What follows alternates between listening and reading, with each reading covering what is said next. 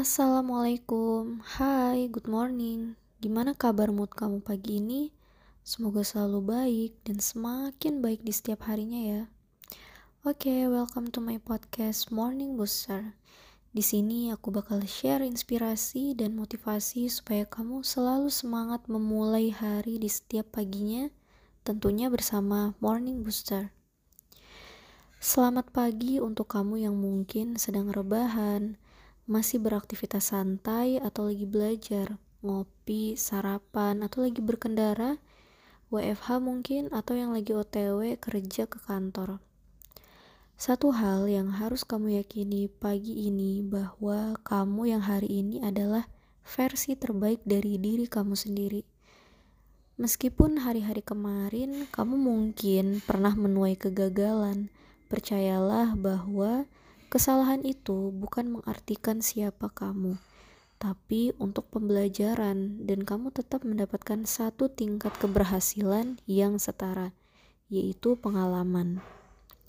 Berhenti menggenggam stigma negatif orang lain tentang kamu, kebencian dan perbuatan yang gak menyenangkan yang mereka lakukan sama kamu.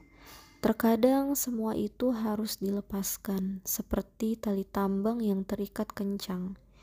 Itu mudah, asalkan kamu mau. Berhenti untuk terus mempertanyakan kenapa kamu gagal kemarin. Kalau kamu udah tahu jawabannya yang logis, ya udah move on dan do the best today. Jadilah orang yang baru, lapangkan hatimu walaupun terasa sulit dan belajar untuk menerima kritik dan saran bukan menjadi ancaman, tapi untuk membangun diri kamu. Kerjakan pekerjaan kamu saat ini dengan sepenuh hati, cintai, dan totalitas untuk berkarya. Selalu pikirkan dirimu, selalu bahagia.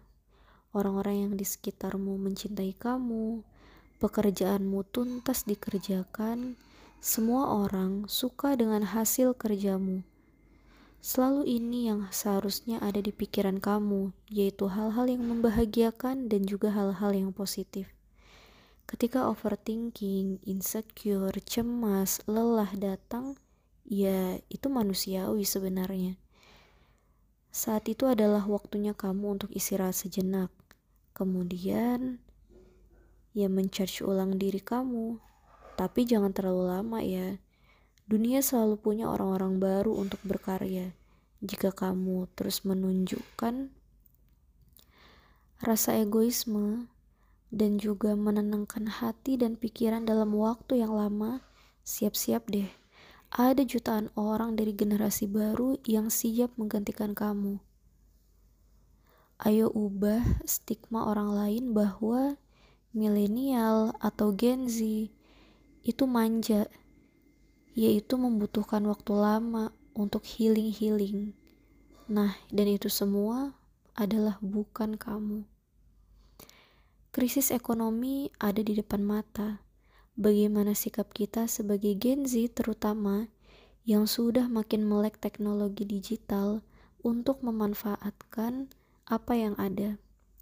Ayo tingkatkan selalu kemampuan dan kinerjamu, jangan terus berlarut dalam kekurangan yang kamu miliki, tapi selalu fokus sama kelebihan yang kamu punya, fokus sama kedua tangan, kaki, pikiran, dan hati kamu.